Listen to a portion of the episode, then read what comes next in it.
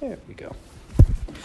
All right, so uh, we have one more assignment due, and then we got a little bit of a break um, for this class, at least. The article review is due today, uh, meaning, of course, if you've got it, you can give it to me uh, before you leave today, or you can submit it up on uh, D two L sometime before six o'clock tomorrow morning for full credit.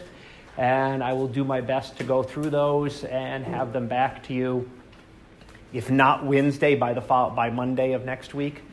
So I should, with only ten of them to read, I should be able to get those uh, back to you pretty quickly. That way you're ready for the next one, which will come up in a few weeks. Um, after that, we have second homework. Right now, tentatively due October second, assuming we stay on schedule. Uh, exam-wise, we should be fine. Homework-wise, I'm not sure if we'll get through everything, so I'm going to give it to you so you can go ahead and start on that. There you go. Two, one, and one, and two. There we go. So homework is due October second. Again, tentatively, if I if we run further behind than I expect, we actually have two actually normal weeks for the first time, these next two, so we should be pretty well caught up, uh, catch up the chapter. Right now we're behind because of Labor Day, and get ahead. I don't know if I'll get everything done by the second, but we should be pretty darn close, if not. So exam-wise, we're right on schedule, and I really want to get the exam in then, because then we have that fall break where we miss the month, we miss a month, we miss, well, we miss a Wednesday that's a Monday, and then the Monday we come back is a Wednesday. So if you have any classes that only meet or one or the other, that week, Wednesday is actually a Monday, if you know what I mean. So if you had a lab, if you had a lab that met on Monday, it would meet on Wednesday that week. So if not, if you're, for our class, it really doesn't make any difference. Um, we're here the same either either day. So I wanted to get it done, get the exam done so you're not dealing with it over break, have it finished, and we'll be done with the second exam. And then solar observations, I will have you turn in a copy of your data sheet again. I do call it solar observation two. That doesn't mean turn in two. Hopefully by October you're getting, you're having like five or six on your data sheet. You know, if you just have two on it at that point, you're running way behind because we're only a little over a month and a half away from getting the project finished. So I call it the second. It's the second time I'm collecting them. It's not looking that, oh, I'm getting my second observation. Hopefully you've got a few more than that by that time. All right. And then I had the key points again for you for the next exam. So I went ahead and printed those for you. Since there's a small enough group, I just went ahead and printed you guys copies. So again, like the first exam, feel free to take notes on them. Uh, anything you want to write on them for the exam, have them with you during the exam. That's perfectly uh, acceptable. So this covers chapters five and six, which we'll be finishing up this week, hopefully. And then we skip chapters seven through fourteen, which is the solar system for this class. And then we do do our little bit of the solar system, which is chapters fifteen and sixteen, which is the sun, which, if you count the mass, is ninety-nine point eight percent of the solar system anyway. So we're actually covering most of the solar system. We're just ignoring all those little tiny rocks like Earth and, you know, all the other planets. So you can use that during the during the exam. Um, I did give your labs and exams back. Um, I, ha- I keep your original answer sheet, so I still have that, but it should print out a copy of it for you. So you should see a copy of it there. The only thing is it does that in color, and I don't print them in color. So if you're looking at the ones that are actually marked or highlighted on your answer sheet, the ones where you see like a whitish circle on them, those are the ones that were correct. Those are the ones with a green circle on them saying, yes, they were right. Anything that's blank actually has a uh, red circle on it, which looks pretty much the same color and does not show there. So there should also be a little C to the left of the number that is correct and kind of a faded X through anything that was incorrect. So it should show you that, but it, I did have it print out the whole answer key for you. So if you want to confirm what you did wrong, it tells you uh, what the answer key was is the first column, what you gave was the second column. And then what, it'll also give you a, whether it was correct with a C or an X. Um, there were two questions that I ended up throwing out. So if you actually try to add up what it tells you got here, ignore the percentage. It gives you the percentage is meaningless. because five of those questions were extra credit, it doesn't know that. It's trying to grade everything out of thirty-five. So even if you got all thirty of them right and didn't do the extra credit, it would say you got thirty out of thirty-five, even if you might have gotten all of the questions that counted right. So I did, so don't worry about those. It's the total points that matter. And I added two points to everybody because there were two questions, well, that I did not, I didn't feel, after looking at them, what I did is I looked through questions that more than half the class missed, which there were a handful of them. It wasn't a whole lot. And there were two of them that I looked at. There was one I know I did not talk about it at all. And in fact, that showed because it's the one, if you look on there, that zero percent got right. So, which is interesting because even randomly, you'd think one person would have put down the correct answer. Uh, didn't work out that way for this one. Uh, it was question number nineteen. Uh, the, uh, what was the question on it again? Pull up the... That was the one that refers to the measurement of rotation of a body around a fixed point, which is really talking about angular momentum. But I never mentioned angular momentum. I mean, I I'd re- I think I would remember if I had said that, so I just gave everybody an extra point for that one.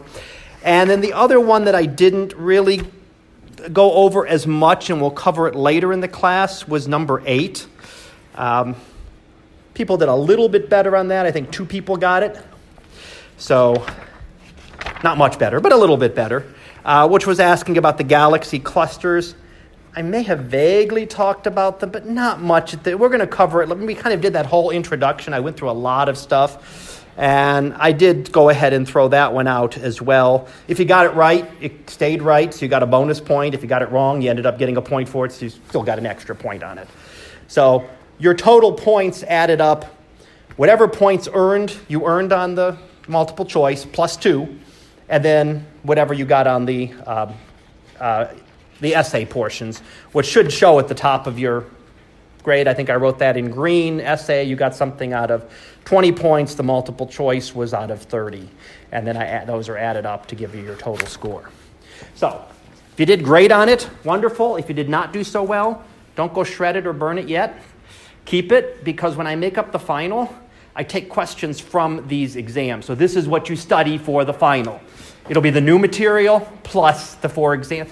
I mean, I like the final being cumulative, but I don't want you to feel like you have to go back and review notes and everything else. So if I didn't test you on it on here, it's not going to be on the final for these chapters. So essentially, that's what you need for the multiple choice. So save it, know your, know your answers. I can't guarantee that the questions, that the answers...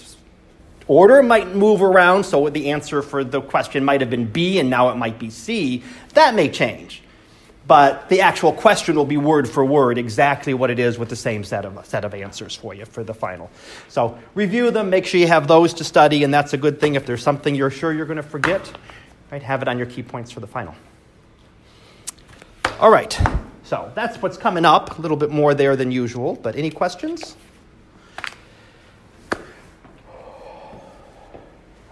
Well, move out to our picture for today then. Close that up. Look at our picture for today. Uh, today is the autumnal equinox. So this is showing, this is a picture showing the sun on three different days of the year. One of them is actually the vernal equinox, or the first day of spring. That's the middle one here. And the other is the first day of summer and the first day of winter. Now, the equinox is when a couple things happen. First of all, the sun rises directly in the east. We always say the sun rises in the east. It rises generally in the east, but not exactly east, except on two days of the year, the two equinoxes. So today, the sun rises directly east and will set directly west. And it's also the time when the length of the day and night are equal. That's where the equinox term comes from, equal day and night, equinox, equal night. Uh, that the day and the night are of equal length. So today is the day we have twelve hours of daylight, twelve hours of uh, darkness. Don't go look up the times because you'll find out that's wrong. If you actually look up the times for today for York, um, I had sunrise at six fifty-five and sunset at seven oh three. That doesn't sound equal, does it? That's about ten, that's eight minutes off. Well, that's because... There, the sun, the atmosphere, will refract the sun or bring it up a little bit above the horizon. So the sun will actually rise a little bit earlier than it would if we didn't have an atmosphere. the sun will actually set a little bit later because the atmosphere is pulling it up. It's bending the, it's bending the light of the sun. So it won't be till Wednesday or Thursday that we actually get a day that is exactly twelve hours. Now, if we had no atmosphere, it would be today. So it's not that anything different about the sun or anything different about the e- what we mean by the equinox. It's just that the Earth will bend that light. Our atmosphere will bend that light going up. But a couple of other things this shows. This is the path of the sun, of the sun across the sky during the summer. So what they did was just take pictures every, how many of them they got there? Probably every uh, half hour, forty-five minutes or so. Just take an image of the sky and watch the sun as it moved across the sky. You've got a nice fisheye lens. You're looking at the entire sky, the entire horizon there. And you could watch the sun get up high in the sky and then set. So in the summer, right, we talked about seasons already. Sun gets very high in the sky, and it's in the sky for a long time. Look at how many images there are of the sun on this day. They're the same from here to here to here. They took the same. They took the, whatever the time was, and I didn't look up what they took them. It's exactly the same. If it was forty-five minutes, it was taken every forty-five minutes, regardless. So sun was in the sky for a long period of time. That's the first day of summer. It's high in the sky. It's in there for a long time. We get much warmer weather. On the first day of winter, well, we only get a handful of them, right? Sun rises late and sets early. So we get the sun in the sky for a much shorter time. And it's not very high, right? If you ever watch the winter sky, watch the sky, watch the sky, watch the sun in December, when you look at it, it's going to be very low even at noon. Whereas in June, it's way up high in the sky. So this is just images, and what they did was just have the one image taken and then put, then take all of these images, you know, one day of the year, take a bunch of images, a few months later, on the equinox, take some more, and then finally on the winter solstice, take some more. The autumnal equinox, I said this was the vernal, the first day of spring, would be exactly the same as this. There would be no difference. The only difference between the autumnal and vernal equinox is how the sun's moving. Today, it's moving from the northern hemisphere of the sky down to the southern hemisphere of the sky. Right? We're heading towards winter. Sun's going to be lower in the sky. In March, sun's moving from the southern hemisphere into the northern hemisphere. It's going to get higher in the sky. But other than that, it would be that if you watched this and took it over the course of a year, you'd just see on summer, you'd have it here, and it would get lower and lower and lower and lower. There would be the first day of uh, fall, and then down to winter, and then it would start to move back up to spring, to summer, and it would just kind of bounce back and forth between those two. All right, questions? All right, well, we're ready to get back, and we should get ourselves back on track here. We were almost done with the first section of Lesson five. Uh, where is it from there? In fact, I had just talked about temperature, as I recall, an absolute zero, and I said radiation laws. I didn't want to try to squeeze in in the last four or five minutes that we had to finish that day. So, so even though it's only one slide, it's the one I want to spend a little bit more time than that on. So two radiation laws that we want to look at. First of all, I want to define what we mean by what is called a blackbody radiator. A blackbody radiator is an ideal. It's an ideal concept of something that is a perfect radiator, which means I'm not a good example of this because I'm reflecting light to you. A perfect black body would not reflect light. It would absorb light. So the tabletops would be a much better example of a black body. They absorb all of the radiation that hits them. So all the light from, the, from that's hitting them is absorbed. If you got a black shirt on, right? Very good at absorbing all the light. You don't want to wear that black shirt in the middle of summer generally. You tend to wear a light-colored shirt because it reflects more of the light off of you. So a black body is something that absorbs all of the light coming into it. So things like the desktops here would be a good example of a black body radiator because they're not reflecting a whole lot of light. They also emit emit energy. But when they emit energy, it depends only on their temperature. So I'm giving off light. I'm reflecting light. Depending on lighter colored shirt is reflecting some, some light to you. Pants reflecting different colors of light, different wavelengths of light to you. A black body will give off a range, a spectrum, that looks something like this. It'll have a peak where it's giving off most of its energy, and then it will trail off at shorter wavelengths very quickly and a little bit slower at longer wavelengths. So that means that, yes, the tabletops are giving off energy, but they're very cool temperatures. In order to see things like visible light, you've got to have temperatures that are thousands of Kelvin. Well, you wouldn't want to be sitting on those tables if they were thousands of Kelvins. You wouldn't be sitting at them because, well, we wouldn't be here if they were even at the cooler end here at three thousand. You know, that would be easily enough to vaporize everything here.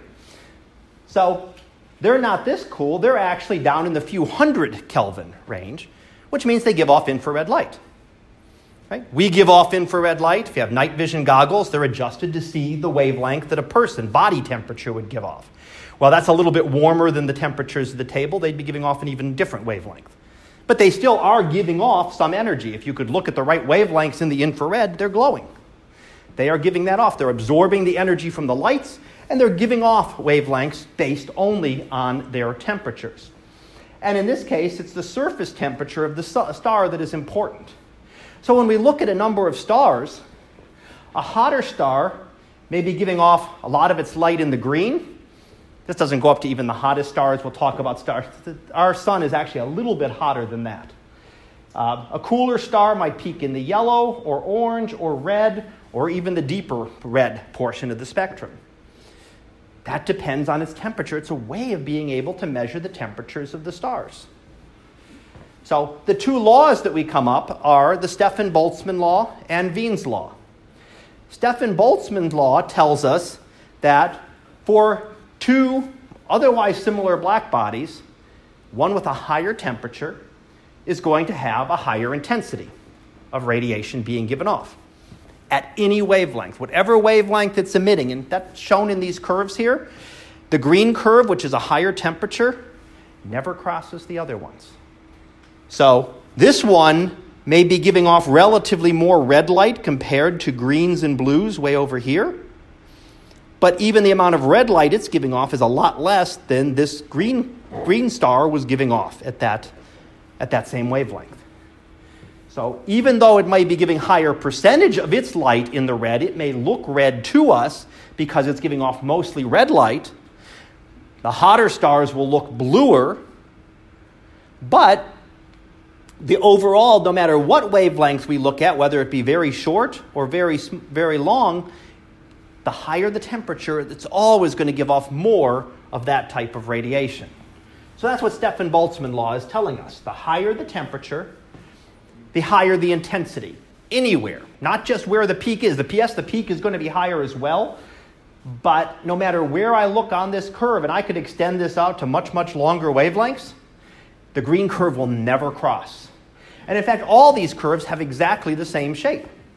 So they all look identical. If you zoom into this one, it looks exactly like this, just at a much, just at a uh, longer wavelength. So that's Stefan-Boltzmann law. Uh, Wien's law tells us where that peak is. So Wien's law says the higher the temperature, the shorter the peak wavelength. So remember, red light, very long wavelengths. Blue light is shorter wavelengths. So the high, as you increase the temperature, where the peak is does change. So it goes from maybe in the very red out here to a little bit brighter red, to an orange, to a yellow, to a green. If you could keep going, you'd have blues and violets.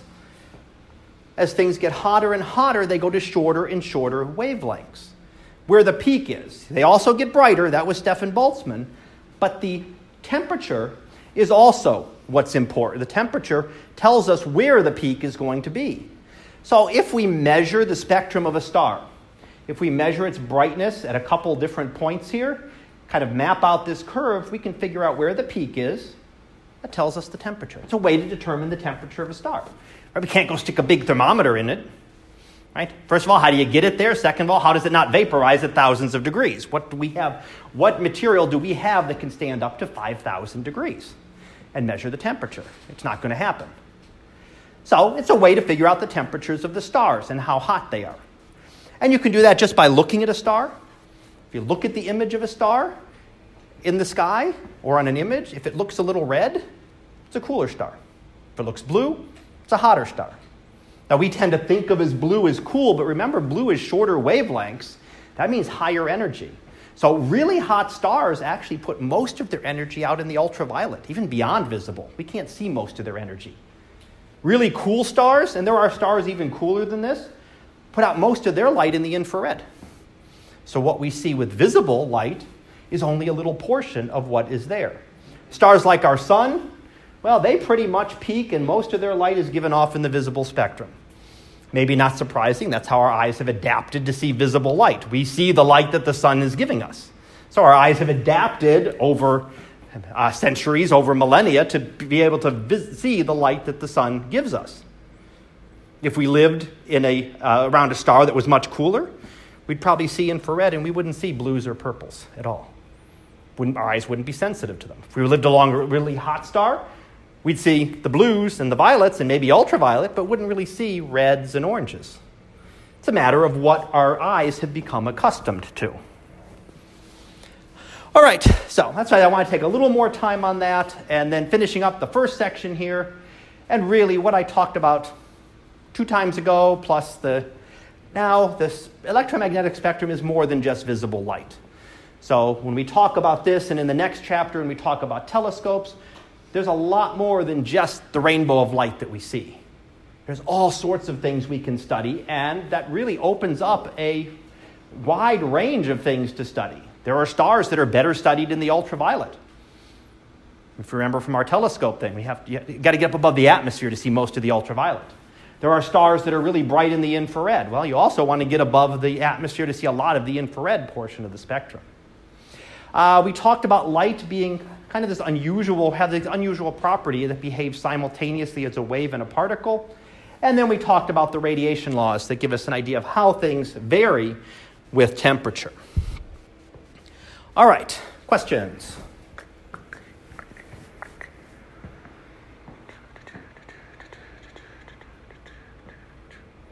All righty, well, let's look at making a spectrum. So how do we go about making a spectrum? You've seen a prism. You send white light into it. That light gets bent. At the boundary here, it gets bent, and it, the be- amount of bending depends on how what the wavelength of light was. So shorter wavelengths get bent more. Longer wavelengths get bent less. So that starts to spread it out into the colors of the rainbow. And when you leave the prism, red light again gets bent less, and blue light gets bent more. So when you look at the light over here, you actually have all the colors of the rainbow. All right, we've only got a couple shown there, but you'd see the red, orange, yellow, uh, green, blue, and violet. You'd see the entire spectrum there. So a prism is one example of something that can do that. Um, astronomers also use um, a diffraction grating. If you've ever seen these, they're like a little slide, and you can't see the lines on them, but they're etched into them are thousands and thousands of little lines. They behave the same way. They're a lot easier to use than a big chunk of glass. Um, that's still used in some cases, but for the most part, they'll use something much thinner, easier piece that will split up the light, but it does the same thing. It splits the light. The light bends by differing amounts depending on the wavelength and spreads it out into the colors of the rainbow. So we can learn, right, by studying the spectrum of a star, just by looking at the light of a star, we can get some nice pictures of it. But by splitting things into the colors of the rainbow, we can get a lot more detail, and we can actually learn a lot more. Right? Our black body radiation, we can learn about the temperatures. I told you a little bit about that. We can learn about the brightness. We can measure how much intensity is coming in, at a certain wavelength, and say how bright the star is. We can say you've got a brighter star or a fainter star. Um, you can learn about something about the temperatures of the star. However, well, we can also, when we start looking at the lines, when we split it up into the spectrum, then we can start to learn some other things that we can't learn about from just that black body curve, just that curve that I showed you at the end of the last section. We can learn about the compositions. What is a star made up of? Well, just as we can't go stick a thermometer in the star to measure it, we can't go get a sample of the star. We can't send a probe to the sun, get, dig a sample out of it, and bring it back. Again, six thousand degrees, that'll vaporize pretty much everything we have. And that's six thousand that's six thousand Kelvin. That's, that's Celsius. When you're talking Fahrenheit, you're up to closer to ten thousand degrees in terms of the temperature. So we can learn about the compositions. What are they made up of? And that's what we're going to look at kind of in the rest of this, uh, in the next section, is how we can learn use this to learn about that. And the last section here, we can learn about the velocities. How fast are the stars moving? How do we measure how fast a star is moving?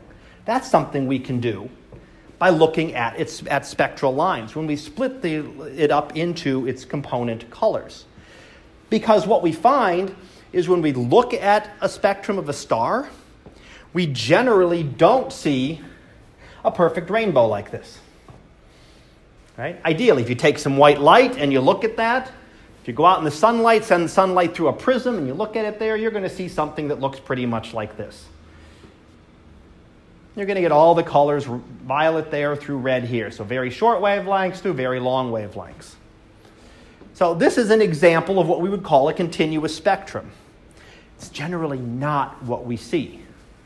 This wouldn't tell us a lot. This would allow us to learn things like the temperature. This would be that black body spectrum, but instead of showing it as a graph where it went up, peaked, and went down, instead it's showing it as just the rainbow of colors. Now, it does include everything, so it actually includes ultraviolet, which would be out here. Can't see ultraviolet. It's there. We can have detectors there to detect it, but our eyes aren't sensitive to it. It's got infrared over here. Again, our eyes are not sensitive to that, but it includes everything. So for visible light, it's the red through the violet that we're used to, and there's no breaks. It's nice and smooth going all the way across. This is what is emitted by what we call a black body source. So the tabletops, if we could measure their spectrum, yes, it would be all way out here in the infrared, but you can get detectors that could detect how much infrared it's emitting. You could measure it at different wavelengths, and you could actually measure that, uh, measure that curve, and it would look a lot like the ones I showed you earlier. This, the, that would be giving off a, um, a continuous spectrum. Another one of this would be the uh, incandescent bulbs, right? The older ones with little filaments, little metal filaments inside that you heat up. And that's what happens with the, those, with the incandescent bulb. You put energy through it, put electricity through it. You heat up that little filament to very high temperatures, and it glows. And that gives off some visible light, a lot more infrared, right? Because they give off a lot of heat. You feel a lot of it as heat, which is a lot of infrared radiation as well. Um, and stars. Stars are a good example of a black body. They're glowing, but they're glowing by their own light. So they pretty much absorb all the light, and they give off light based on their temperature. But remember, their temperatures are much hotter. So they're giving off temperature, they're giving off light in the visible portion of the spectrum. So a star, if we ignore its atmosphere, is pretty much another good example of a black body object. Absorbs all the radiation that hits it, gives off light only depending on its temperature. So a continuous spectrum is one type, but we don't see it very often. Stars have atmospheres. That affects their spectrum. So we don't see it a whole lot out in, out in space. Another type, and I should have said, did I say that? I didn't say this. I'm sorry. This is formed by a solid, a liquid, or a dense gas. That takes care of just about everything, doesn't it? Solids, the tabletops. Liquids would be giving off a continuous spectrum, or a very dense gas, like the sun, would be a dense gas, giving off a continuous spectrum. The only thing that's left is a diffuse gas, so a gas that's more spread out.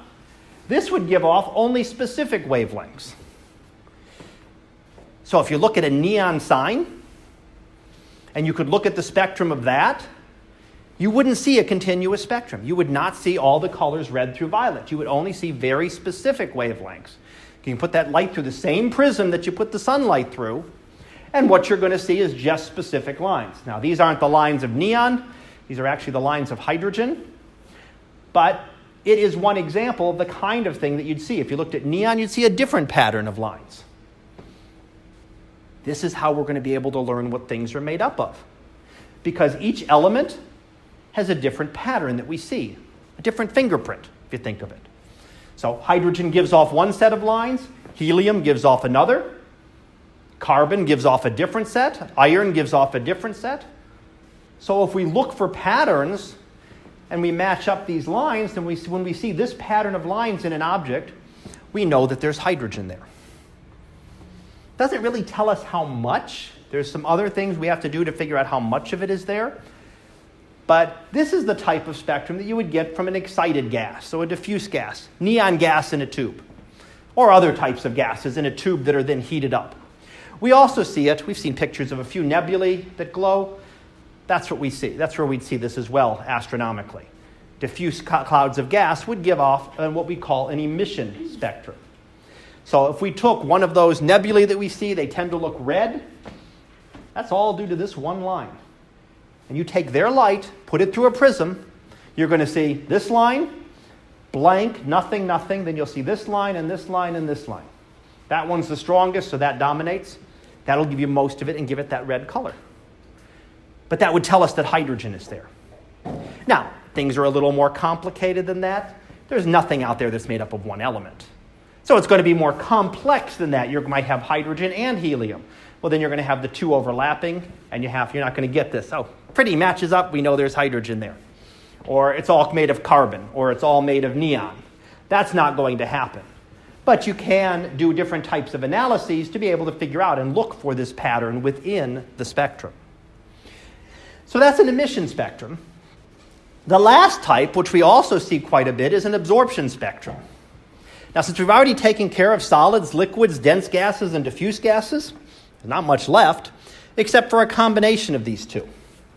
And this is the type of spectrum that we see when you see a continuous source, like a star or a light bulb, and you look it through a cooler gas. So if you had an incandescent bulb and had a cloud of gas or had looked at it through a tube that had a certain type of gas in it, that gas would remove specific wavelengths. So we get what we call a dark line or absorption spectrum. So absorption spectrum, sometimes called a dark line spectrum. So you can see that it matches the continuous spectrum. It's got everything from the reds through the violets here, just like um, uh, just like a continuous spectrum, but there's bits missing. So there are lines missing, and in fact, one of them, where is it? This line right here, that is actually that hydrogen line. That tells us there's hydrogen in the sun. I know I don't expect you to match that up, but you can actually look at some of these. You know, that one happens to be hydrogen. These, these lines are sodium. There's sodium in the sun. Uh, there's calcium lines over here. Yeah, you don't need to know the exact details as to which is which. I'm not going to be testing you on that. But we can find out what's in the sun. If we see a line of sodium or calcium, we know that there is some sodium or calcium in the sun. Again, it doesn't tell us how much. And in fact, when we look at the sun, it's ninety, ninety percent hydrogen. ninety percent of its atoms are hydrogen. ten percent are helium. That doesn't leave much else. Everything else that's left over can still be important. It can still give us some lines like sodium and uh, calcium and iron and you know other elements that are present in the sun. In fact, you can find the vast majority of the naturally occurring elements are found in the sun if you search for them. Sun's a little bit easier because we can spread out its spectrum. It's got so much light, we can spread out its spectrum into great detail. Harder to do with a star. You don't have as much light from it. Right? Even a bright star is not giving us near the brightness of the sun. So these we see by a lot of astronomical objects, stars, planets, with an a- anything with an atmosphere would be giving off this type of spectrum. Now when we talk about planets, we're talking about infrared, remember. The visible light you see from a planet is just reflected light. That's different than the light that the planet is actually giving off. So when we see Jupiter or Mars or our moon, we're seeing the light reflected from the sun. That's just sunlight. Only reason they're different colors is because what colors they happen to like to reflect. So if I'm wearing a blue shirt, it means my shirt doesn't like blue. It's reflecting the blue light to you and absorbing the other colors. If I'm wearing a green shirt, then it's reflecting the green light to you. Well, that's what the planets do. The surface of Mars happens to not like red light. So it's the red planet because it's reflecting the red light from you. Is that a question? Yeah. Yeah. So when a rainbow is formed, is the atmosphere just the prism that the light's reflecting through? The, not the atmosphere, but actually raindrops. Raindrops. It's raindrops in the atmosphere. So the sunlight bounces off a bunch of raindrops and clouds and everything that are all kind of lined up together and gets all those and it combines together. That's why you get kind of the sun over here and the rainbow on the other side as it's gone through all of those, when that kind of all those water droplets are still in the atmosphere right after a rainstorm. But that is visible light, though. Like that is visible light, yeah. Right. That is visible. I mean, it would have, the sun gives off some ultraviolet. It would be there, but it would, but for the sun, most of it is visible light. There are small amounts to the uh, to the other side. Other? Okay. So three types of spectra there. And again, I've talked a little bit about how they're formed. I kind of wanted to show it again in a summary form here, because in this case, I'm giving it in terms of the radiation laws, Kirchhoff's laws, which tell us when each of these. Now, I've given you, given you the information already, right? A continuous spectrum, solid, liquid, dense gas. Actually relatively rare in astronomy because usually we get one of the other two. An emission spectrum is a diffuse gas. So a gas cloud, a nebula, an atmosphere of something would be, if you're exciting that, that would give off very specific lines. And then there's an absorption spectrum that is when we see the continuous source and look at it through a gas cloud. So for our sun, this would be the sun itself. This would be the atmosphere of the sun around it. And as the light from the sun travels through that, certain wavelengths are absorbed. Now, it doesn't matter whether it's absorption or emission. Wavelengths are the same. So if you excite hydrogen gas and cause it to glow, it gives off a specific red line. If you look at a source and send it, send its light through hydrogen gas, it will absorb that same exact wavelength. So that's why that wavelength acts as a fingerprint. It's not going to change. So when we see that wavelength, especially when we can see a pattern of lines, then we can tell that that element is actually present there. So it's one of the ways that we can actually learn what things are made up of. I can't hear, I can't tell you anything about what this star is made up of, because that continuous spectrum is going to be the same, whether it's hydrogen heated to that temperature or iron heated to that temperature or gold heated to that temperature. Doesn't matter. It's going to give off a continuous, it's going to give off a continuous spectrum. It doesn't tell you anything about what it's made up of. It's exactly the same. It just depends on the temperature, and that's one of the keys to what we mean by a black body. It doesn't matter. Nothing else matters. It could be made up of anything. You could have a hot ball of hydrogen and a hot ball of helium with nothing else. If those are heated up and they're acting as a black body, they're going to give you the same continuous spectrum if they're heated to the same temperature. It's when you start getting gases around them that we start to see the lines. So either looking at the gas itself or looking at the gas through the light source. That's when we start to see the lines. And those are the ones that are really important for learning what things are composed of out in, out in space.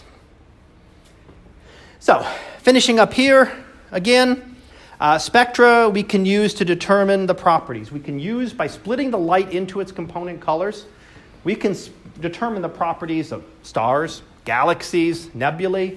This is how we learn about everything. Right? We can't experiment with stars. Uh, we can't experiment with galaxies. All we can do is look at the light that they're giving us. And that tells us their different properties. There are three different types. I talked about the continuous, the emission, and the absorption, and under what con- conditions they occur.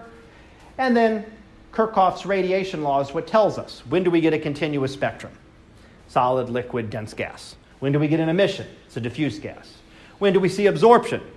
When we look at a continuous spectrum through a cloud of gas. All right. Questions?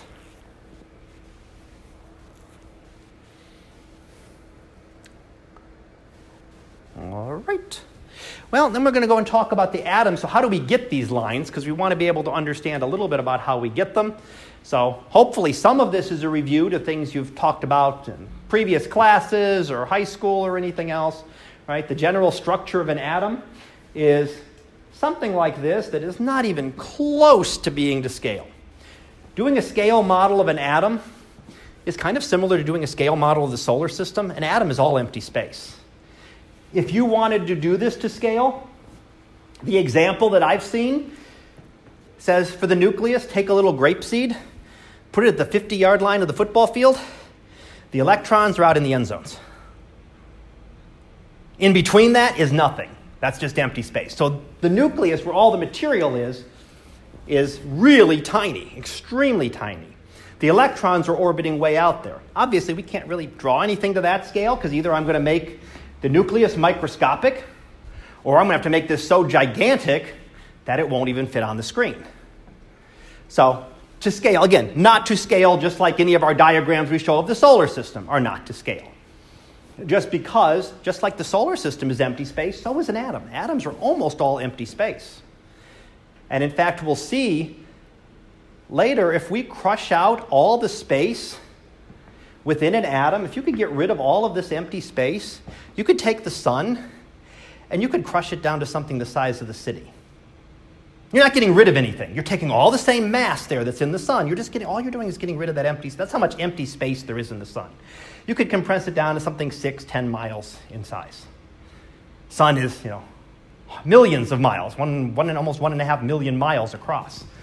That's how much empty space. That's how much of the atom is empty space. We'll come back and talk about those objects in a few weeks. But they are real objects that exist too. Uh, so structure of an atom. It's got a couple, it's got three different things that make up atoms. You've got protons and neutrons, which are the, in the nucleus. The protons have the positive charge. Neutrons are in the nucleus and have no charge. They're neutral. So those make up the nucleus. Those also make up all the mass of the atom. Electrons have a really tiny mass by comparison. In many ways, it's similar to the sun. Right? Sun's at the center. It's got all the mass of the solar system, ninety-nine point eight percent of it. Actually, I think the nu- uh, nucleus actually beats that. It's got more than that percentage of the mass of the atom. And all the space is taken up by the electrons. All the space in the solar system is taken up by the planets orbiting around it. The sun is just this little thing at the center. So the, the nucleus is therefore positively charged. How many protons in a nucleus tell us what the atom is? So in this case, there's three protons. That's lithium. One proton is hydrogen, two is helium, uh, six is carbon, ninety-two is uranium. So however many protons are in the nucleus will tell us what the atom is. The neutrons will change the type of, not the type of atom, what kind of atom it is, but it'll change the properties of the atom a little bit. And then you have the electrons, which have negative charge. Number of protons and number of electrons are generally equal. That means the atom itself is neutral. Right? If atoms were all constantly charged, you'd get all sorts of electromagnetic effects, which don't occur. You do get it sometimes. Right? You get a nice dry day and you walk around the carpet and touch something metal, you get static electricity shock. That's where you've been, you know, moving electrons from one to another, and the electrons then jump back to try to neutralize each other. Uh, the electromagnetic force is many times stronger than gravity. Gravity is actually the weakest of all the forces. But pretty much everything in the universe is neutral, or very close to neutral, or neutral at least on a large scale. So we don't really see it as much. So the electrons orbit and have a negative charge. Um, we also look at a couple of other things. We also look at what we call isotopes or ions. Isotopes I've pictured here. The number of protons tells you what atom it is. So every single one of these is a helium atom. Why? It's got two protons in it. So two protons here and one neutron, two and two, two and three, two and four. If it has two protons, it is going to be a helium nucleus. You can change the number of neutrons. So you can have helium with one neutron. That's a lighter version of helium because it's only got three particles in its nucleus. You can have helium with two neutrons. That's ordinary everyday helium, stuff we use to fill balloons. That's the most common type of helium right there. But you can also have heavier versions with five or even six neutrons. You know, technically, you could make something with two protons and one hundred neutrons, but it would be unstable. If you get too far away from them being close to, to a certain level, they'll become unstable, and those would be the radioactive elements. If you get too far away from having way too many neutrons relative to protons, or way too few, then it will be unstable, and it decays most of the time very, very quickly. So isotopes are just different number of neutrons. You've changed the mass. But you haven't changed what the atom is. These are all still heliums. The chemical properties are exactly the same. It's going to behave just like he- it's going to behave just like helium. The only difference is the mass. So this has less mass. That's the one we're used to. These would have these would be heavier versions of helium. They'd still all float. They're still all going to be a lot lighter than ordinary air, but they're slightly different masses. That's the only thing that has changed. You haven't changed the charge. The other thing that you can take away or add is the electrons.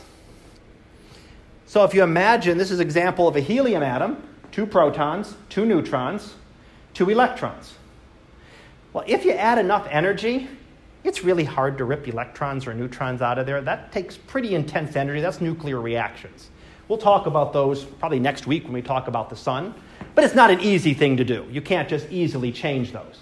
So that's, that's chemical um, reaction, nuclear reactions. Chemical reactions all involve the electrons. Electrons are a lot easier to remove. So you can take electrons, add electrons, or remove electrons from the atom. So often what we'll have in astronomy is that you have something at a really high temperature, there's a lot of energy, things are bouncing around, some electrons will get stripped off the atom, so it disappears. Now we have an atom of, it's still helium, two protons, it's still the ordinary mass of helium. The difference is that it's only got one negative charge, so overall this helium has a positive charge. That's the only difference. But what that does change, remember that pattern of spectral lines? When I take one electron away, this helium gives a completely different set of spectral lines than that helium. For hydrogen, it doesn't matter. Hydrogen has one electron. Take one electron away, there's nothing left to form any lines. It's the electrons that we're going to see that are forming the lines. But helium can have this version, gives you one set of lines, and this version that gives you a second set of lines. It gets worse, right? Carbon has six electrons. You can have carbon with all of its electrons with one removed, two removed, three removed, four removed, five removed. Each of those is a different set of spectral lines. So it's not just quite as easy as finding the ninety-two naturally occurring elements because there's all sorts of different ionization states where electrons have been removed. Now, some of them are very rare. You're not often going to find things like uranium with ninety-one electrons removed. That would take a lot of energy. We do see things like iron in the sun's atmosphere with ten or twelve, almost half of its electrons removed. So when you get to really high temperatures, this, do, this does occur, and this can be very important. Because if you're looking for the ordinary helium lines here, if most of the helium has been ionized, you're not going to see them. You're going to see a different set of helium lines. Still means helium's there, but not the exact set, not going to be the same lines that we would have seen. So this is where the lines come in. This is where they actually tell us what things are made up of. And the reason for that is that, talk about the electrons orbit around the nucleus, kind of like planets in the solar system in this model. In reality, it's when you get into quantum mechanics, it's all probabilities, and you've got electron shells that there are, you know, probabilities of being here. But essentially, to think about it, we use what we call the Bohr model, which simply says that the electron can be here at this lowest state, orbiting. Can't be any closer. That's the closest it can get to the atom, to the nucleus. It can be in this state, or it can be in three, or four, or five, or six, but it can't be anywhere in between them.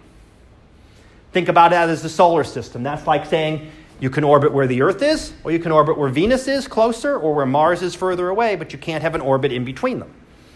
Well, gravity doesn't do that. Gravity, for gravity, we could put it, you could imagine a planet right between Mars and Earth. Be perfectly reasonable. With atoms, it doesn't work that way with the laws of quantum mechanics. And because of that, the only ways electrons can move is jump from one to the other. So they could jump from here, three, to two, and that's a certain energy difference. There's a certain amount of energy that is given off when it does that. In this case, and I'm looking at these ones here labeled Balmer. This gives off a light of a wavelength of six hundred fifty-six nanometers. You've seen that light several times. That's that red line of hydrogen. So every time you see that, when we look at ne- when we look at a picture of a nebula that has a red glow to it, we're seeing that line of hydrogen. We're seeing electrons going from the third state into the second state. We can't see the ones going to the first state. These wavelengths, now, the longest one here is one hundred twenty-two nanometers. That's way off in the ultraviolet. Our eyes can't see it. We can detect it, but our eyes can't see it. So you'll never see these ones that go down to the first level. The ones that go to the third level are all too long. They're all off in the infrared part of the spectrum. So in terms of hydrogen, what we can see is this set of lines right here, and that's exactly that pattern that we saw. We saw the red, and you saw kind of a bluish-green line, and then you saw two going out further out into the violet when we looked at the hydrogen atom. Did I have that? I think I went back too far for that. I have to go back to the last section. But that's what we would see when we see that pattern of lines. The fact that atoms behave like this is why we can determine what things are made up of. If the electrons could be anywhere, then you could get any energy difference, you could get any wavelength, and all we'd ever get is a continuous spectrum. We'd never be able to tell what things are made up of. So in this case, we can. We can tell what things are made up of. We see, when we look at a star and we see a line at six hundred fifty-six nanometers, another one at four hundred eighty-six, one at four hundred thirty-four, and one at four hundred ten, hey, hydrogen's present. We know hydrogen is there. Helium has a different pattern of levels. So every atom and every ionization state has a different pattern of these, so it's always going to give off different wavelengths. So no other atom is going to give off this pattern of four lines at all. They might give off some that are similar to one of these, or maybe one or two, but they'll never give off that exact same pattern. So it behaves as a fingerprint for the atom that we can tell when we see this pattern of lines, or this pattern if we're looking in the ultraviolet, or this pattern if we're studying in the infrared. We know that hydrogen is present. So electrons can never be in between these levels. They jump from one. They go from here. They jump to this level. They give off that much energy. A photon of red light has exactly the amount of energy there. Never six hundred fifty-seven, never six hundred fifty-five. It's exactly six hundred fifty-six. So it gives off a very specific wavelength, and that's why we see it as just that specific distinct line. You can also have atoms, uh, electrons that are here. If you excite them up there, that absorbs energy. So if you move to a higher energy level, it takes energy. That's where we get an absorption line, a dark line, because we're taking out those specific wavelengths. If we move to a lower level, that would be the nebula. That's when we are giving off energy. You're starting off with a higher energy when it's been excited, and then as it drops down, it always wants to go back to that ground state. That's the most stable place. That's where the atom always wants to be. It wants to have its electrons in the ground at the lowest state. So when something excites it, whether it be things banging together, whether it is uh, a high-intensity radiation that may strip those electrons off, the electrons always want to recombine. And as they do, they can jump through a number of different levels of these as they go down. Now, which one occurs? Because you can see if you're out at this level, well, you've got three choices. You can either go all the way down to the first level, or you can go to the second, or you can go to the third. This is where quantum mechanics becomes all probabilities. There is a probability. There is some probability that this will happen.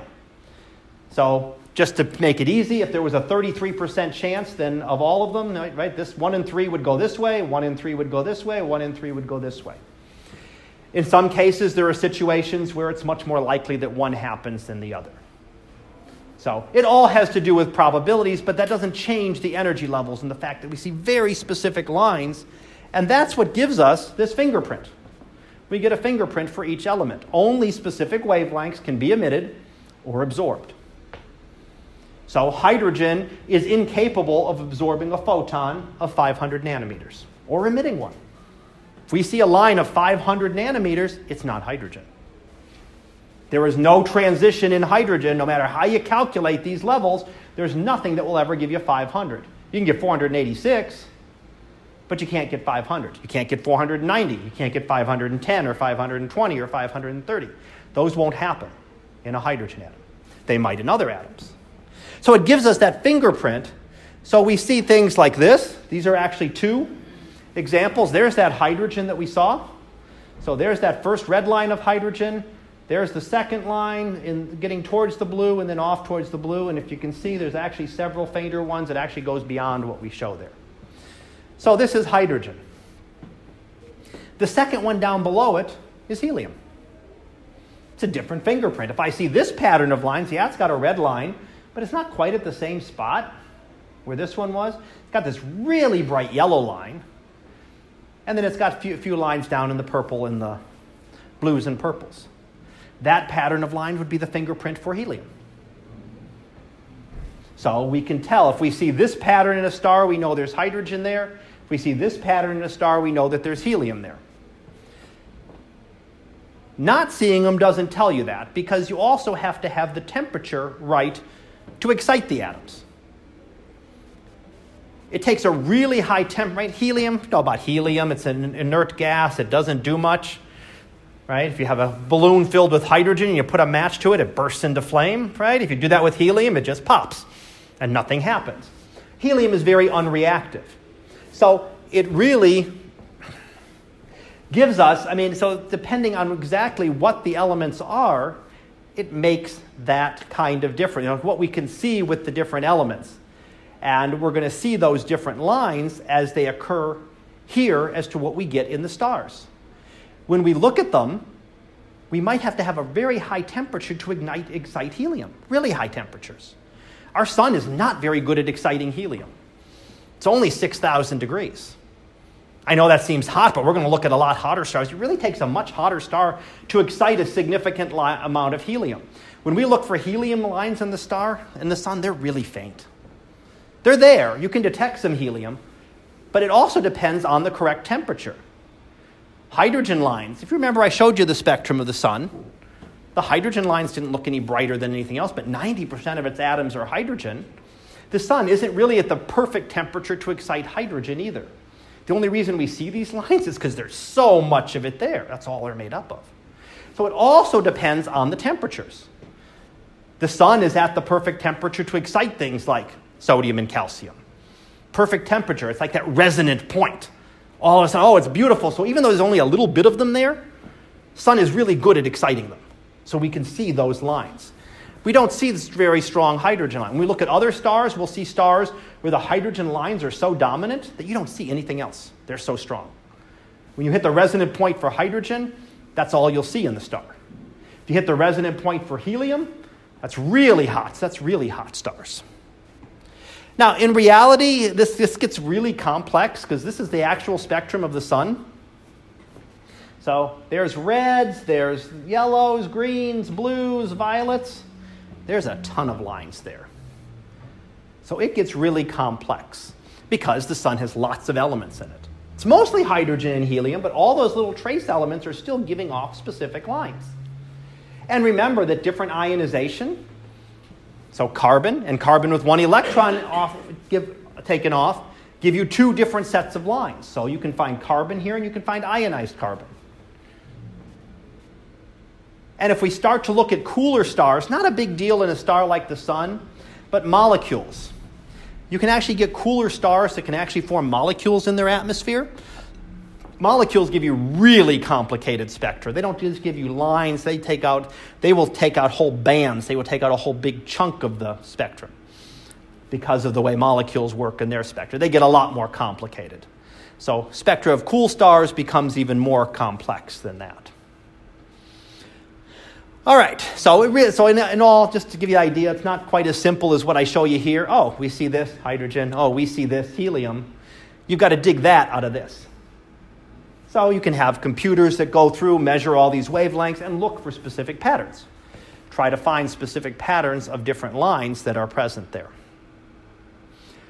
All right, so finishing up, again, atoms, protons, neutrons, and electrons make up the atoms, but the electrons orbit, but they can only be found in specific energy levels. So they can be level one, level two, level three. They can't be at level one and a half or level two point three six. That's not possible. They can only be in one level at a time and only in those levels. And because of that, each atom has its own distinct fingerprint. If it weren't for this case, we wouldn't have these fingerprints and it wouldn't allow us to determine what things are made up of. So what are things made up of in space? We can learn that as we talk about, when we talk about stars coming up, when we talk about galaxies, we can learn what things are made up of. This is how we're doing it. Any questions there?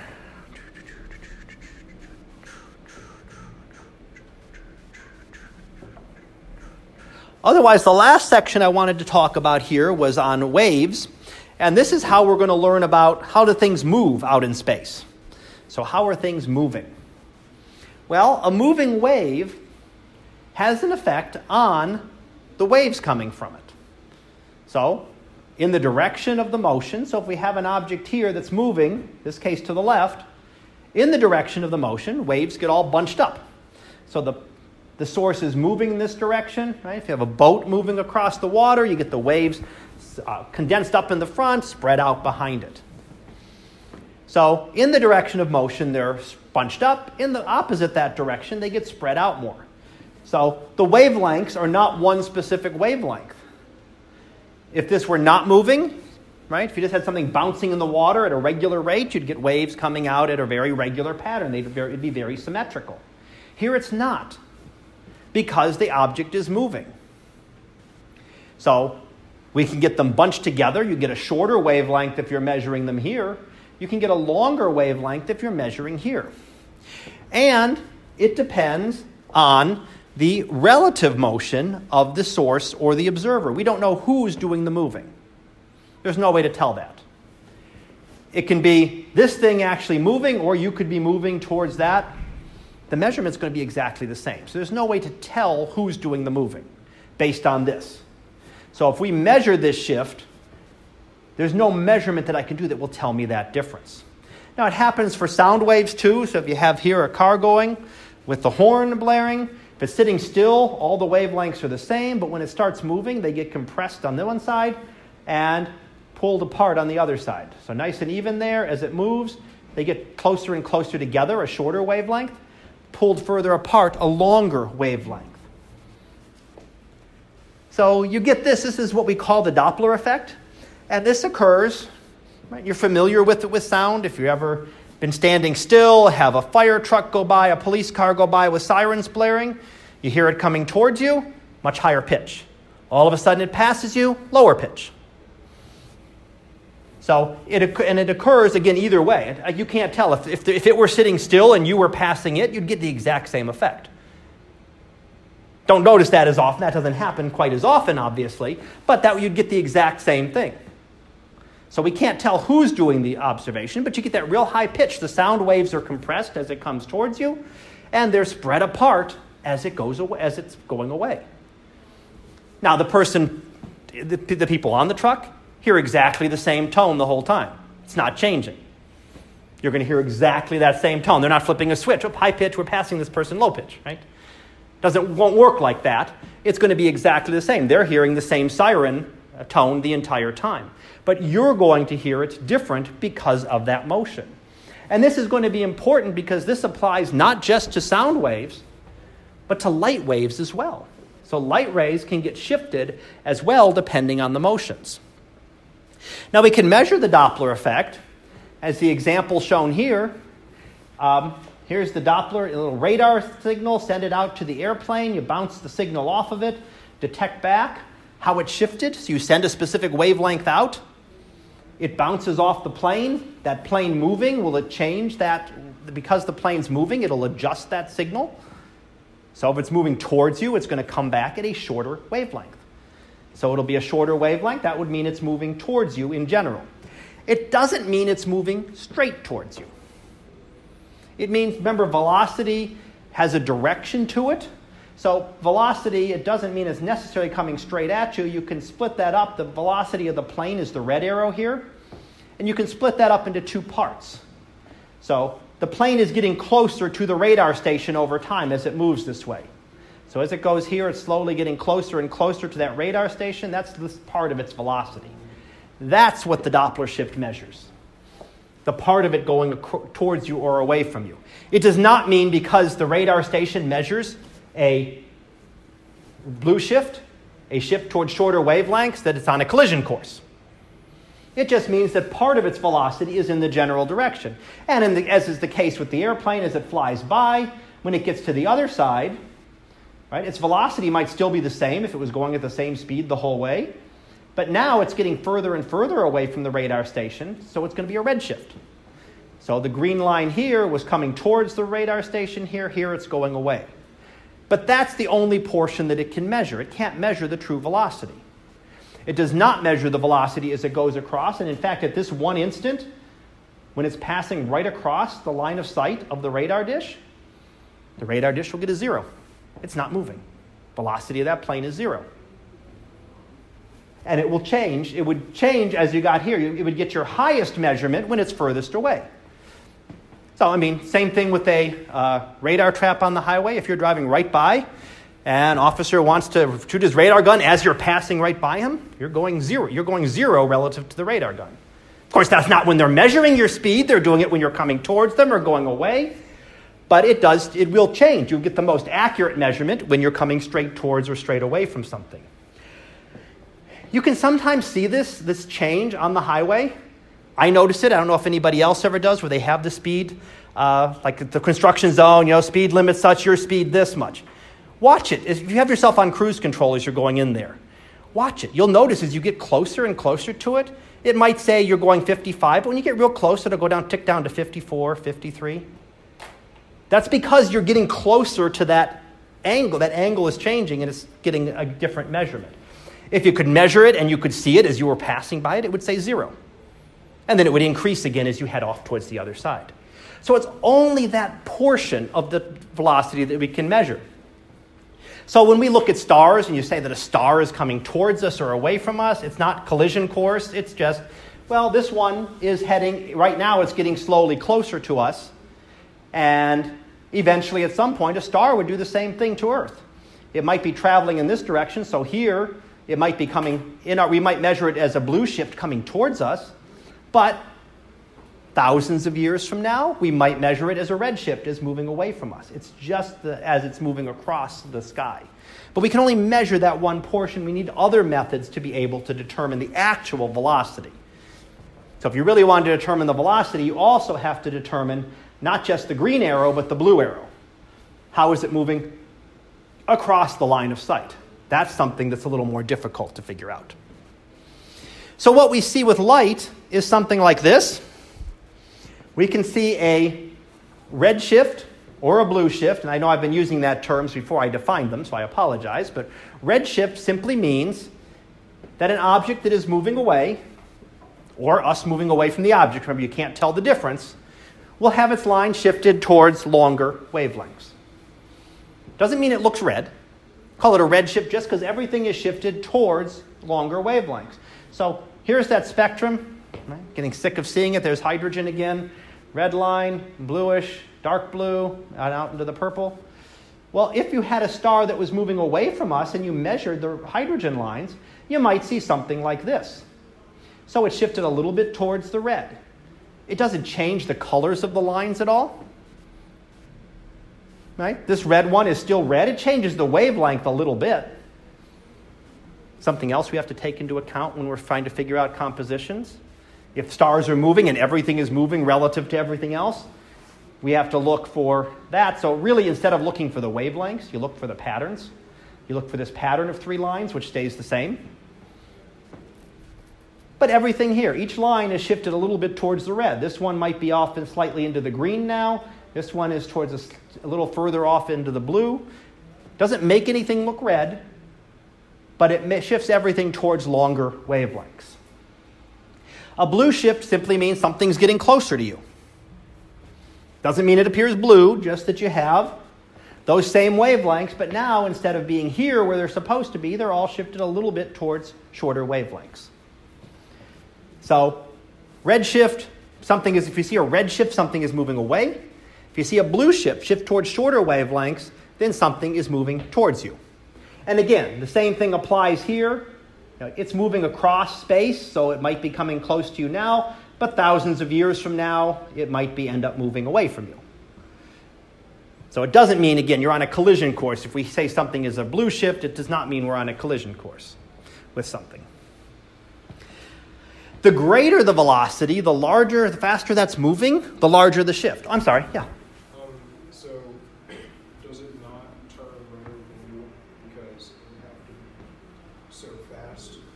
Yes. If you were looking at an object, yes. It was theoretically moving fast enough, it would look more red. It would. So technically, if you were driving fast enough towards a red light, it would be blue. However, you got to be going. You got to be going more than half the speed of light. So, You know, if you want to get out of a ticket for running the red light, then you're going to get a heck of a speeding ticket if you're going at the speed. You know, so you're going, to, you're going to get a very big speeding ticket if they're going to say, well, sure, we'll give that ticket if we can give you a speeding ticket for half the speed of light. You may never drive again, right? Yeah? You can just get out of it with the Doppler effect then. You can just say, you can do a calculation and say you were at zero when, when they clocked your... If they were passing you, if, but, okay. but but if they're but you normally where are they? They're as you come around a curve, so you're coming straight towards them. Yeah, gotcha. So and and if you notice with those ones I mentioned at the side of the road, it doesn't change until you get really close to it. The approximation is really good unless you're just passing it. Mm-hmm. So if anything, they're slightly underestimating your speed, but unless if they get you pretty well on, it's going to be very accurate to within a mile an hour or so. But yeah, they'd have to be coming right. So yeah, if they're, but if they're coming right by, you know, if you're you're the officer and I'm driving by right here, and you take that right now, yeah, that's what I'm I'm moving zero. You're going to get a zero radar reading. But however, when I'm over here and I'm coming towards you, and I'm still going this way, you're going to get a pretty accurate reading of how fast I'm going. It's got to be. It's when I get close. Maybe at this value, you'd actually get something under. But for the most part, you know what the angle is. It's a pretty. Uh, Pretty straight on for most, most cases there. All right, so now the fun part, right? The calculation. And yes, there's an example of this. So review this. You've got this. Make sure you have this. Print out the slides if you want to review, because there is a calculation like this on the uh, homework. But I'm going to go through an example of it here. But this gives us the way to calculate a velocity. We can use what we call the Doppler equation. And I'm defining all the terms here. V is the velocity. And again, it's the radial, only the part that's going towards you or away from you. It's not the true velocity of it. C, speed of light, three hundred thousand kilometers per second. Constant. We know what that is. That's always the speed of light. Doesn't matter whether we're measuring visible light or ultraviolet or gamma rays, whatever we're measuring, the speed of light is still three hundred thousand kilometers per second. Then there's the change in wavelength. Uh, the Greek letter lambda, upside down Y there, is what we use for wavelength, uh, variable we use for wavelength. And the capital letter delta, the triangle, just means a change. So the change in wavelength, the difference between what the wavelength should be and what you measure. How much is it shifted? And then lambda, again, with the little zero on it, is where it's supposed to be. That's, the, that's where if you measured it in the laboratory, for that line, that's exactly where it should be. So the numbers that you know, right, C is given. That's the velocity of light. That doesn't change. The wavelength of the object, whatever that, whatever that wavelength is, whatever that line that you're looking at has a very specific wavelength where it's supposed to be. So what you need is the change in wavelength. What is the difference? That's what you'd measure. Then you know three of the four things, and you can calculate the velocity. So you'll, you'll know these two on the bottom. You measure this one here, and that will give you the velocity of the object. How fast is it actually moving? So, again, these are just the definitions of what everything is. Again, V, the radial velocity, C, speed of light, and the lambdas are the wavelengths. One is the change in wavelength, how far is it shifted, and the wavelength here is what we, what we should measure. Now, I did say we did have those, so you can get a pretty good shift. And the one I mentioned actually happens. I talked about, you know, not really. You can't drive th- towards a stoplight fast enough for the red light to shift to blue. However, there are objects out there in the distant universe, quasars, that are moving so far away from us that light lines that would be ultraviolet are in the visible part of the spectrum. So you can get that kind of shift occur, not here on Earth. But you can get that kind of shift that actually does occur. And when we get to the end of the class and we talk about quasars, that's something that took us a long time to be able to recognize them. And we had seen them for a long time. We didn't know what they were until someone, it's finally hit someone that, hey, wait a second. These are the hydrogen lines that should be ultraviolet, but they're in the visible part. So you can shift things that much. Just, you know, we don't have vehicles that are going to go close to, you know, even the highest highest jet aircraft, highest, fastest spacecraft don't come anything close to the speed of light.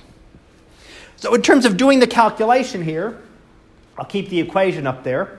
Um, we have a spectral line of a star is observed to have a wavelength of something, six hundred fifty-six point five nanometers. It's supposed to be at six hundred fifty-six point three nanometers. So what is the velocity of approach or recession? Again, if the math makes you freeze up, answer the first part of the question first. Is it approaching or receding? Well, it's observed to be at a longer wavelength than it should be. That's a redshift. It's moving away. So, even, and I know some of you, some of you, some of you don't mind the math. Some of you can't stand it. Um, but even if you can't get to the question, or that just throws you, at least answer that part of it. At least answer, hey, you know, I know it's, I know it's, it is receding from. I know it is um, receding because it shifted towards a longer wavelength. So, easy part to do. Now, what we can do is take this equation and solve for the velocity. Essentially, we just multiply by c, so it's c multiplied by the change in wavelength divided by what the wavelength is supposed to be. c, speed of light, three hundred thousand kilometers per second. You multiply that by the zero point two nanometers, and then divide by six hundred fifty-six point three, what the wavelength is supposed to be, and you would find that the velocity is therefore ninety-one point four kilometers per second.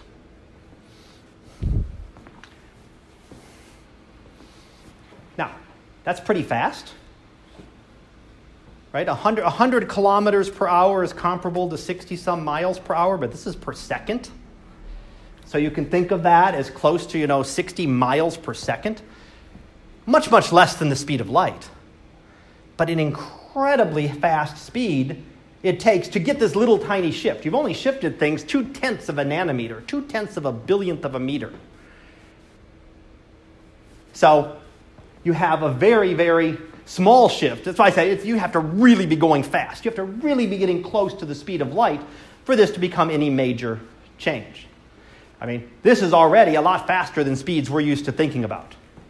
sixty miles a second, right? That's pretty darn fast to try to move. But again, very, very small compared to the speed of light. Still a very tiny amount compared to three hundred thousand kilometers per second. The one I give you on the homework is very similar.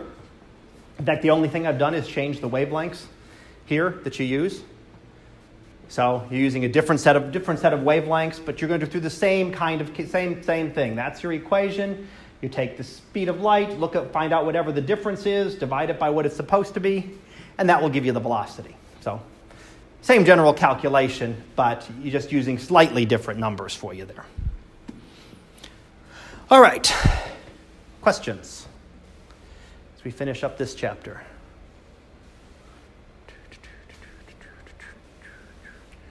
Because just summarizing, again, we talked about how the waves are affected by the motion. So these lines that told us the composition can now tell us the velocities as well. We can figure out how things are moving. And again, I stated here, a red shift shows an object moving away. Blue shift shows an object moving towards the observer, or we're moving towards it. So if we take a star and we measure it and say it has a blue shift, I cannot tell you whether that star is moving towards us or we're moving towards it or some combination of the two. We just know that, in general, we're getting closer and closer together. Same thing with a red shift. It doesn't move, it's mean it's moving directly away or we're moving away. Those two will give you exactly the same measurement. And the Doppler effect can be used to determine, this is how we determine velocities of things. All right, so questions. So we finish up that chapter and get ready. We won't, we'll get started on this week's chapter, which should put us right back on, pretty close to back on track after this week. We won't get through, obviously, all of six this time, but I want to talk a little bit about it at least. No other questions? Five is usually the, the most hated chapter. It's got the most physics and chemistry and things in it, so hopefully we've gotten through the worst of it and heading towards uh, different We're heading towards a little more interesting thing. This is actually our last of the introductory chapters to telescopes. Once we get through telescopes, then we start talking about astronomical objects finally. We'll talk about the sun and the stars and the galaxies, which we'll be spending the rest of the class uh, talking about those. So, telescopes. And the first section here that I'm going to start on, I probably won't get all the way through this first section today, but I want to talk a little bit about telescopes. And a telescope is just an advi- a device used to observe astronomical objects. Uh, there are a number of different types of them that we'll look at. Essentially, it gathers light. That can be visible light. That can be infrared. That can be ultraviolet. That can be X-rays. That can be gamma rays. That can be radio waves, infrared, you know, all the different wavelengths. Some are designed, the telescope design is different. The one that I'm showing you there is designed for visible light and would collect visible light. And there's actually multiple telescopes there. You can have one main telescope, and you can have little finder scopes that have a wider field of view to help you narrow into your, into your object. The, the key thing about a telescope is that it's bigger than your eye. Right? The size of the lens or the mirror here is many times the size of your eye. That allows you to see fainter objects. You can collect more light. So this is collecting more light from the sun than the pupil, the star from a star than the pupil of your eye is. So it allows us to see fainter objects. So some of the earliest telescopes, and these are actually pictures of some of Galileo's telescopes uh, from a museum in Italy. Very uh, small by today's standards. Some of the telescopes we'll talk about today, or today and then next time, are many times this size. But Galileo, remember, talked about before, did not invent the telescope. It was actually invented a couple years before. And he heard of the invention, never saw one, but he heard of it and made his own two years later. And he gets credit for the telescope and using the telescope because he was the first one that we know of who observed the sky. How do we know? Well, he recorded his observations and published them. Whether anybody else decided to look at the sky and said, oh, cool, look at the moon, moon looks cool through a telescope, but never recorded anything, you know, we have no way of knowing. So he gets the credit because he was the one who actually recorded and published his observations. But all he did was grind a couple of little lenses, one there and one there, so one at each end, and put them in a long tube. So it's like a long spyglass, not, not adjustable, pretty much just one fixed focus to be able to look at these objects. So he could then study things that were fainter than you could see otherwise. He could see more detail. And that was the big jump forward in astronomy, big jump forward in the sixteen hundreds, because previous to this time, everything was done with the eye. Whatever you could see, you could see. That was it. So you could see patterns of stars, you could see constellations, you could see the moon, you could see the sun, but you couldn't see a lot of other, uh, other, other things in detail that we'll be able to see later on. Now, in terms of types of telescopes, there are two main classes. Again, I'm only looking at optical telescopes in this first section. Next, later sections, we'll talk about radio telescopes. So everything I'm flying, flying to here is really focusing on optical telescopes, the visible light, red through violet. That's what we're talking about looking at. So you can have a refracting telescope, which uses lenses, or a reflecting telescope that uses mirrors. So there's two different types that you can use. Galileo's were refracting telescopes. He had a lens up here, another lens down here. So light travels through the tube. You look at one end, hold it up, look through one end, and you can see the image of what you're looking at, whether it be the moon, whether it be Venus or Jupiter or any other object that he's looking at. The nice thing about that is that the light path goes straight through. There's nothing to block it. A reflecting telescope uses mirrors. So you have a big mirror down here, so light comes in, bounces off the mirror, not a flat mirror like we use, right? A curved mirror to actually focus the light. So there's a curved mirror down here, light bounces off that and heads back up and reaches a focus again, just like it reached a focus here and you could look at it. You can put an eyepiece right here and look at that and be able to see the object. Problem with this is that your head kind of gets in the way, especially if you have a smaller telescope. If I want to put my head here and look down, then I'm blocking all the starlight. If we're talking about a telescope that's, you know, Galileo size or even something that's four or five inches, if I try to put my head in there to look at the image, the light can't get around my head. So what is done is a couple of different things, and there's two different examples shown here. One is to put a small lens here, a small mirror, that just bounces that light out to an eyepiece. So blocks a little bit of the space, but not, a, not as much as my head would. And sends the light out to the eyepiece here. The other one over here kind of has another mirror that bounces it straight back down through a small hole, so you can look down at the end here. So a couple different ways, and I'll look at, we'll look at those here in, uh, is it the next? I'll try to remember. Actually, I'll look at them in a little more detail here and specify what I mean uh, by those different types. So there are a couple of different types that we use. The prime focus would be the perfect one, right? Light bounces off the mirror, comes back up to a focus. But for most small telescope, it's not useful. You can't put a detector there. You can't put your head there to be able to see. For a big telescope, it doesn't matter so much. If you're talking about a telescope that is five meters in size, well, five meters is, you know what, five yards, fifteen, you got, you're, you know, you're looking at a pretty big mirror. You can actually put an observer in a little observing cage up there that's not too big, that won't block out a big percentage of the light. So there are cases of very large telescopes where there is an observing cage where the, where the astronomer, not as much anymore, but used to be able to ride with the telescope. You could sit up there all night in the cold if you wanted to and observe directly at the prime focus. Not done so much anymore. For the most part now, astronomers will sit in the nice warm control room instead of out in the bitterly cold weather, because those nice clear nights are also tend to be rather cold.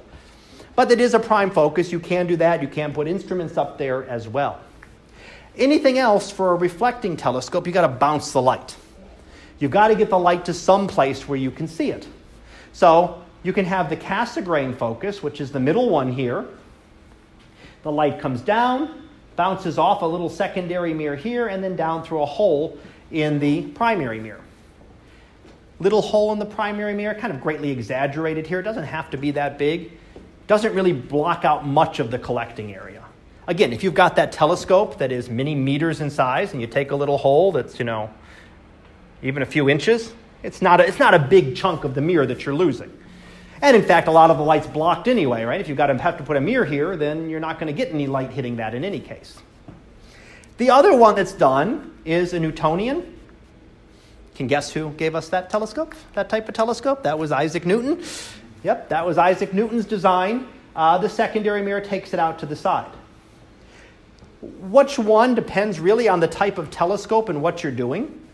This is a convenient one for being able to view, because it often puts the eyepiece at a real convenient spot for you. You know, so you're not having to bend over. Even if you're pointing at something straight up in the sky, your eyepiece can be right there at eye level. Whereas if you're using a Cassegrain focus and we're pointing straight up, then your eyepiece is there, and depending on the structure of your telescope, you know, I've used some where you had to kind of, if you're looking straight up, you got to lie down on the ground to look through the eyepiece. So it depends on really what you want to do with it. For many cases, if you're not looking towards the top of the sky, this works. Either one will work just fine. The nice thing with this one for astronomers is that all the weight is down at the bottom here, and that's where you're going to put your instrument. You're collecting the light right at the bottom by your mirror. So you could put a heavy instrument down here. It's not going to put any unusual forces on your, uh, on your telescope, because you've got all the extra weight down here where all the weight is already. If I try to put a mass, piece of massive equipment on the, at the Newtonian focus, then you can imagine I've got all this weight here. It's putting an extra torque on the telescope, trying to twist it, making it harder to keep pointed in the same direction. For just looking through it, it doesn't matter. But in terms of putting a big, heavy camera on a small telescope, or a big astronomical instrument on a telescope, this one for professional astronomer is what's used for most professional telescopes now. But again, most astronomers don't look through telescopes. It's all done with the detector, and they're sitting in the nice warm control room uh, observing, using uh, the computers to do the observing. All right, so telescopes um, have three specific powers. Everything comes in threes, almost everything. We get three... Three Kirchhoff's three laws, Newton's three laws, uh, Kepler's three laws. Well, there's three powers of a telescope, too. So telescopes have three different powers, and some are more important than others, and some are uh, less important. So light-gathering power is one of the primary ones, and it depends on how big the mirror is. Right? Our eye can collect a certain amount of light, depending on the size of your pupil. That's how much light it can let in, whatever fits through that little uh, area. Uh, for a large uh, telescope, it depends on how big the lens or the mirror is. So if that mirror is a meter across, that's a lot more area than your eye. You're seeing things that are a lot fainter. You're gathering more light into that. So it depends actually on the square of the size of the lens or the mirror. So if you had a one-meter telescope and you had a five-meter telescope, it doesn't collect five times the light. Area of a circle, pi r squared. So if you actually calculate the areas, it'll be five times five, five squared, twenty-five times more light. So a telescope five times bigger gives you twenty-five times the light gathering power. You can see objects that are twenty-five times fainter. It's a big, big difference as to what you can see. So you can see objects that are a lot fainter if you have a bigger telescope. So we're going to see some of them. Probably I'll show them. I'll get to that portion um, next time. But it'll show a lot of, you'll see some of these telescopes are you know, ten, twelve meters in size. They're getting tremendous. I mean, you have telescope mirrors that would not fit in this classroom. That's some of the largest, some of the largest ones for optical telescopes. So why do we keep making them bigger and bigger? This, to increase the light gathering power. The second one is the resolving power. Depends on the size of the primary lens or the mirror. So how big is your lens? How big is your mirror that's collecting the light? A larger lens or mirror will have a smaller resolution. That's good. You want smaller resolution. That means you're seeing finer detail. So if I'm looking at the moon, I can see smaller craters. I can see objects that are closer together because I have a real high resolution. I can see more detail. So a larger telescope has a smaller resolution, which is a good thing. Gives you better resolving power. So in both of these first two cases, we want big telescopes. Big telescope gives us great light gathering power and gives us great resolving power. The third one is the magnifying power. This, I've already told you, hint, it's the least important one. So if you're looking to buy a telescope and it's advertising its magnifying power, it's probably not the one to worry about. Because magnifying power, it's it's great. Yeah, you want to magnify things, but it can be, a magnification doesn't help with either of these two. And in fact, the magnifying power does not depend on how big the telescope is. It depends on what we call the focal lengths of the telescope and the eyepiece. So focal length of the telescope, how low, how far it has to travel to bring that light to a focus, and the focal length of the eyepiece.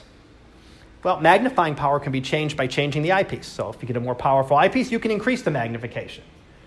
So that can be changed after the fact. These can't, right? Once you've got a telescope, if you've got a ten-inch telescope, it's always going to have the same light gathering power or and same resolving power, but you could change the magnifying power. So that's the least important. It also does not increase either of these other two.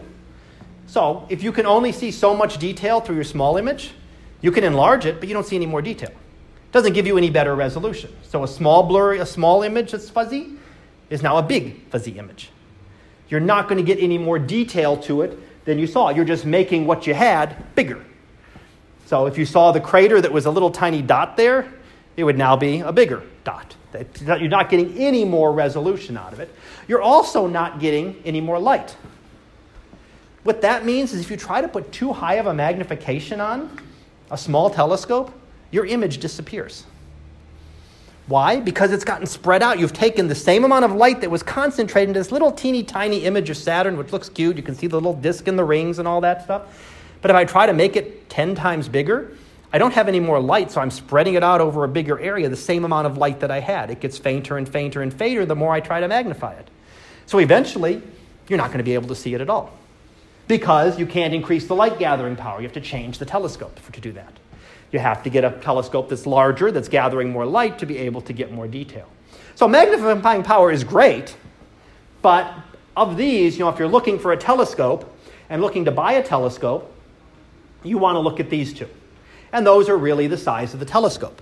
So the two things I tell people looking to buy a telescope, you want the biggest one you can afford and that you'll use.